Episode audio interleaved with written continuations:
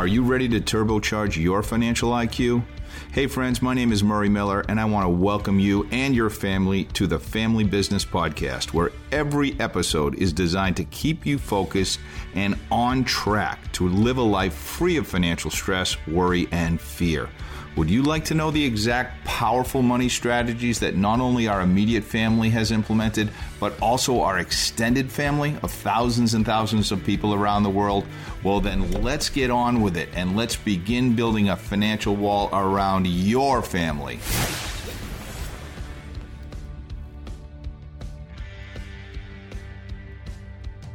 What's up, everybody, and welcome back. Welcome back. Today we are taking on a brand new topic. We are going to be talking about the FIRE movement. Have you heard of this?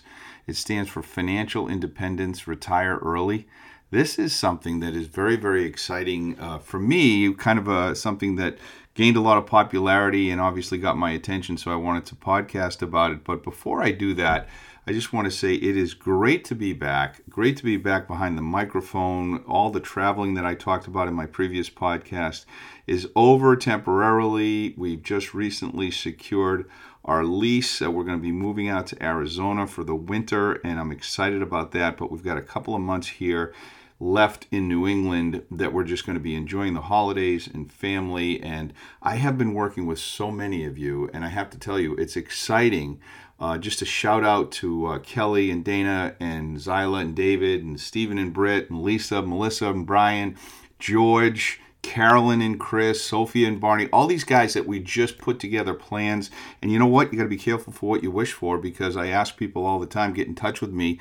If you hear something on this podcast that makes sense to you and that you want to speak with me, and you guys reached out to me and we put together plans for you, and I love that but it does take time. Sometimes it takes, you know, three, four, five, six weeks to put these plans together for people. So that takes me away from doing the podcasting. But it's exactly what I want to be doing because financial independence is so important to me. It's so important to my family that we just built this entire podcast around it. So I'm excited. And I think that um, today, if you haven't heard of FIRE, um, you could get fired up by listening to well this this movement that's been taking place out there. Um, and I want to know what you think about it after I've done uh, describing it to you, where you stand on this whole fire movement and how it makes you feel, and if it's something that you feel as though you're part of or you want to be, um, you know, have this community as part of your uh, support group. So let's talk about what it is and, and how I've come to understand it. Um, if you do have, or you think you've known a little bit about the fire movement, you might think it's somewhat culty. I mean, that's the first impression that I got of it. This is, and I don't mean culty in a bad way. I think it's it's a culture of people that are all on track and wanting to do the same thing, and there's support that goes into this. So, you know, if the idea of early retirement seems like a novelty and not something that sounds reasonable to you, or if you think that um, it simply doesn't make any sense, why you would save and, and save and save and maybe scrimp a little bit over the years to stop working and retire early and continue to live a life where you maybe are you know not spending a lot of money spending as little as possible those are some of the things that are part of the fire movement, but there's been some aspects of it that have branched off and have other areas of growth like fat fire and coast fire that I'll talk about a little bit that actually um, might hit something that is more exciting to you that maybe uh, you know living uh, you know just under your means is not exactly what you were hoping to do. You wanted to go a little further than that. So whatever it is that you end up believing, I know that there are some things about the fire movement that I like and that I think you'll like too, and some things maybe that you're not so on board with. But like any advice that you hear on a podcast or read online, rather than dismiss it and move on, I always want to understand it. I, I, I, just wanted to understand why so many people were such huge fans of this and why it's gaining so much momentum. And if so many people love an idea and I can't see why, then I'm going to spend some time trying to understand it because there's something there. And obviously there is. I mean, I'll uh, in my own personal life, I think of it just like with uh, cryptocurrency. I didn't understand it at first, and frankly, I'm still learning a lot about it.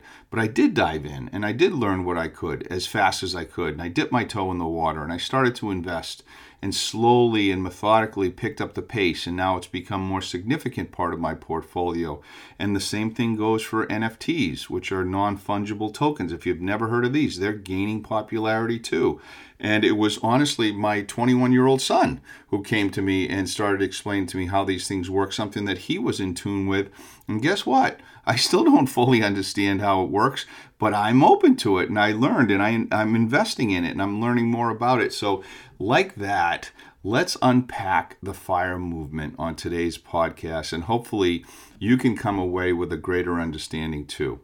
So, I think um, how we approach life is often influenced um, by how you were raised. It's important to understand that your view of the world is colored by the scripts of your life, how you were raised. My grandparents, for example, were first generation immigrants to the United States from Italy. My mom and dad were not college educated. However, I learned from a young age that it was my job and something that I had to do was to get good grades in school and to fend for myself and to make my own income.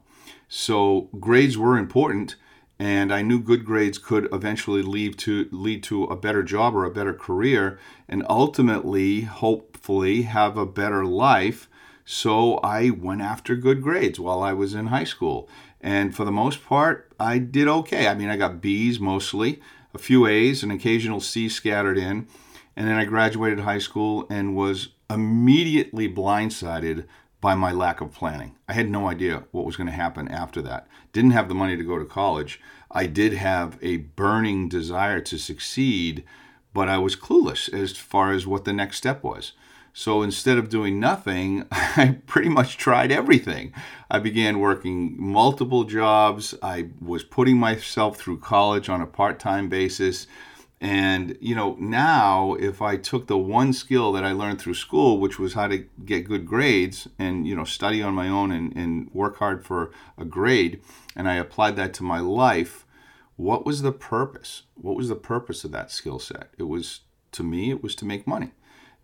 Good grades equaled a good job, which equaled good income, which equaled a good life, right?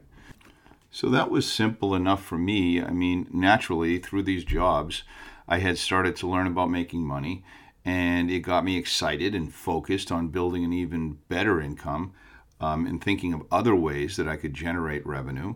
So I did that. I worked harder. I tried being open, uh, open to new ideas and possibilities, and I used my inherent grit that I had learned throughout my uh, youth to begin building wealth.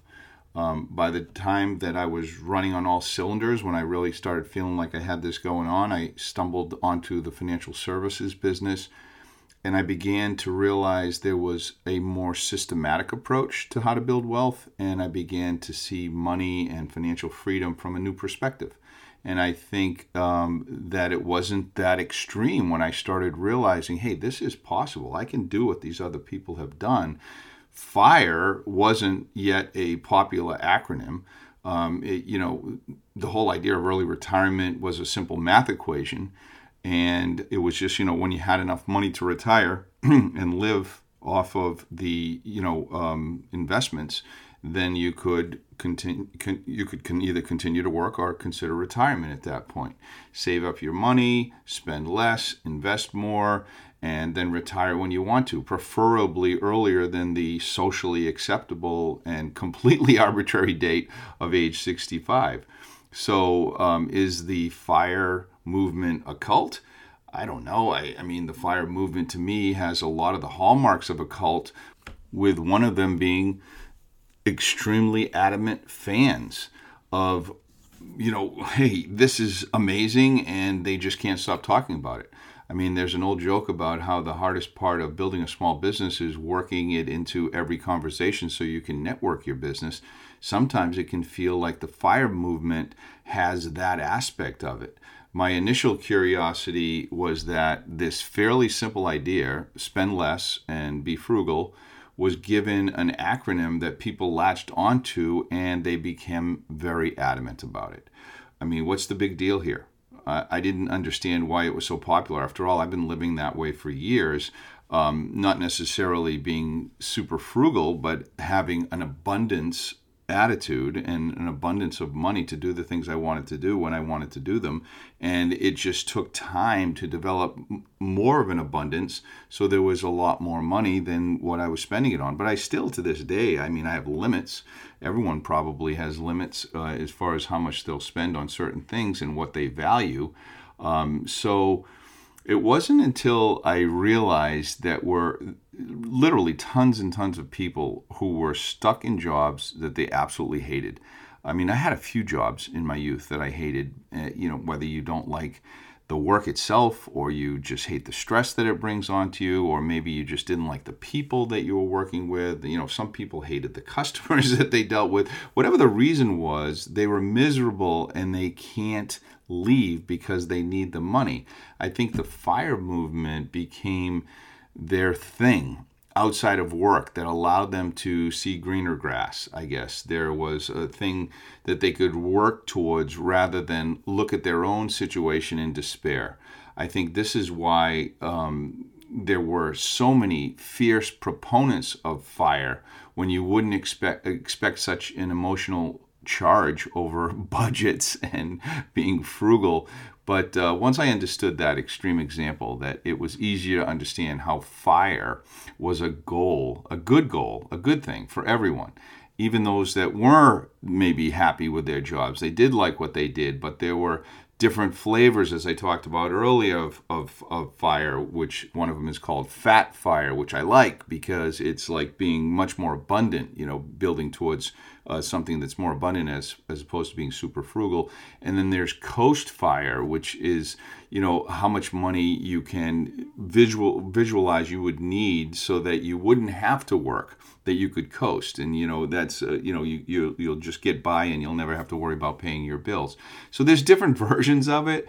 Fire i think is a great goal. Even if you don't retire early and you're getting yourself psyched up however you do it and it's a good thing regardless um, because i think everyone could use some kind of a budget plan um, and budget is not a bad word. We all have to live within our means, and you know, hopefully, you know, you can you can have a um, a stress-free financial life, which is the whole point behind this. The whole point behind this fire movement, and I think the whole point behind the the family business podcast, if I'm being honest. So. Um, I mean, I believe there's there's no single way to achieve this type of uh, freedom. I mean, I grew up thinking that everyone did the same thing. They got good grades, they got in, some got into a good college, others got a good job. There was this invisible script again that was written from my childhood, and I think many of us carry that with us into adulthood. But after I started my own business and met more people, I learned that life is far more complicated than that the path of a corporate or government employee is much different than that of a highly educated physician or dentist or a car mechanic or a plumber or any small business owner, really. I mean, we don't realize how much of our life is one big echo chamber. It's like the Hall of Mirrors in Bruce Lee's Enter the Dragon. When you go to an academically strong school, Many of the students there are also on that same trajectory, that same path. Good grades and a good degree will lead to greater opportunities and a better job, and better job means more money. And that's the way. Confirmation is all around us, right? But if money is the goal, and it's more or less the goal because you have to pay for things, then there are many paths to achieving it. And if you don't believe that, um, you know, here's the deal call up a plumber and find out how much it costs to have them come out and diagnose your problem. I know in the Boston area, it's going to cost you a minimum of $100 just to get them to your house, just to have them show up. You need uh, HVAC services. Ha, that's the same thing $100 just to come out. Plus, you have to wait a couple of days before they can get there. So, yeah, and and here's the thing these guys these tradesmen they didn't have to go to the same four years of college and pay hundreds of thousands of dollars in tuition but they have they're highly skilled professionals And I had to get over this. And meeting some of the smart tradespeople that I've met over the years and become friends with, uh, it makes me fully understand the appeal of fire. Fire isn't about just higher income or a sexy job title. It's about building a life that you truly want to live. It's about abandoning what society and marketing deems as important and finding it for yourself. Marketing, uh, I've seen these commercials just recently because we're getting close to the holidays. Marketing says it's totally normal to buy your spouse a luxury car with a massive red bow without consulting them. There are a lot of society norms that I think are being just challenged by this new movement. I mean, some of the old financial rules of thumb, like say buying a house is better than renting because you're throwing your money away if you're renting a house. That's not necessarily true. Or if you were to ask any single woman how often they're asked by their friends and family, um, when are you going to get married? Or even if you were to ask a married, childless woman how often she's asked when she's going to have kids. These are societal norms, right? Well, FIRE says you have to save up, invest wisely, and you can tell society to go pound sand. I get that now. Fire is a community, it's a support group. Society isn't about saving money and trying to invest it for the long term. It's more about the short term dopamine hits that you get with living. You know, you only live your life once, YOLO, right? Because marketing, that is the lifestyle that's much more profitable from a marketing standpoint. So when you decide to abandon the society um, normal, acceptable YOLO culture. You need to find an echo chamber that echoes what you want. And that is why I think fire has just ballooned in popularity. If the people around you don't support your pursuit of financial independence, you'll want to find folks that really do and use them as your support group. At the end of the day, I think that there's a lot of math behind fire. So, fire can just be used when you strip away any preconceived notions about what you should be doing or what is expected of you. It's easy to see that an impersonal, non judgmental view of fire is that it is a math problem that you can solve. You can reach financial independence. It's simple. It's not easy, but it's simple. You need to just save enough invest enough, and then fund the rest of your life. Whether that's increasing your income or increasing the pace at which your wealth grows through investing and decreasing your expenses, the math is clear. You just need to amass enough wealth so that based on your rate of consumption, what you purchase, it can fund the rest of your life. This is why I love residual income. So much of um, you know, the Family Business podcast was built around that. If you haven't already downloaded my free ebook, The Eight Sources of Residual Income, you should do that. You can simply go to my website, which is thefamilybusiness.info, and instantly download it. It's it's a light read. It's like maybe 45 minutes, but it gives you uh, you know, a good approach to these eight different sources that I've identified, then, and I, I feel strongly one or two of them are going to jump out at you and put you on the path to financial freedom. So it gives you the opportunity to define your own retirement. The second part of FIRE is what was the easiest for me to understand, which is early retirement. Early retirement is probably much easier than you think it is. As I shared in a recent podcast, I was prepared to retire personally after selling my national college planning company. Um, but when to me retirement didn't mean stop working it just meant stop working in that manner where i had employees and partners and vendors and all of the things that I had to do on a daily basis in order to make that company run. Making the choice to abandon that was hard, especially, you know, when I'm fired up and still have a lot more in the tank. So when I heard about fire and how these folks were retiring, quote unquote, I found it super in line with my beliefs because number one, you didn't have to hate your job or hate your work or what you did for a living. Number two, most of us never do the math on how much money you need to fund the lifestyle that you want. Number three, to me, it's not ridiculous to retire before you have to. You can retire anytime you want to. And moreover, there are a lot of people that do hate their jobs, and there are a lot of people who have done the math and they can also always go back to work if they want to. And I think that you can define retirement however you want. Traditionally, when someone has had a long career and retired in their 60s and they retired to a life of leisure, I think that's great. I mean, that's something that, you know, is more the standard in today's society. But those who want to contribute and continue and take on encore careers. And some do it for the love of money and what good they can do with that, and some where compensation wasn't necessarily, uh, you know, monetary, but it was supported by causes they believed in, or social impact, or personal meaning, and other reasons. I mean, if you believe retirement only means the end of work, you might reconsider this. Retirement isn't about not working, it's about working on the things that you want to. So, as I close today, I think we can conclude that most everyone wants financial independence.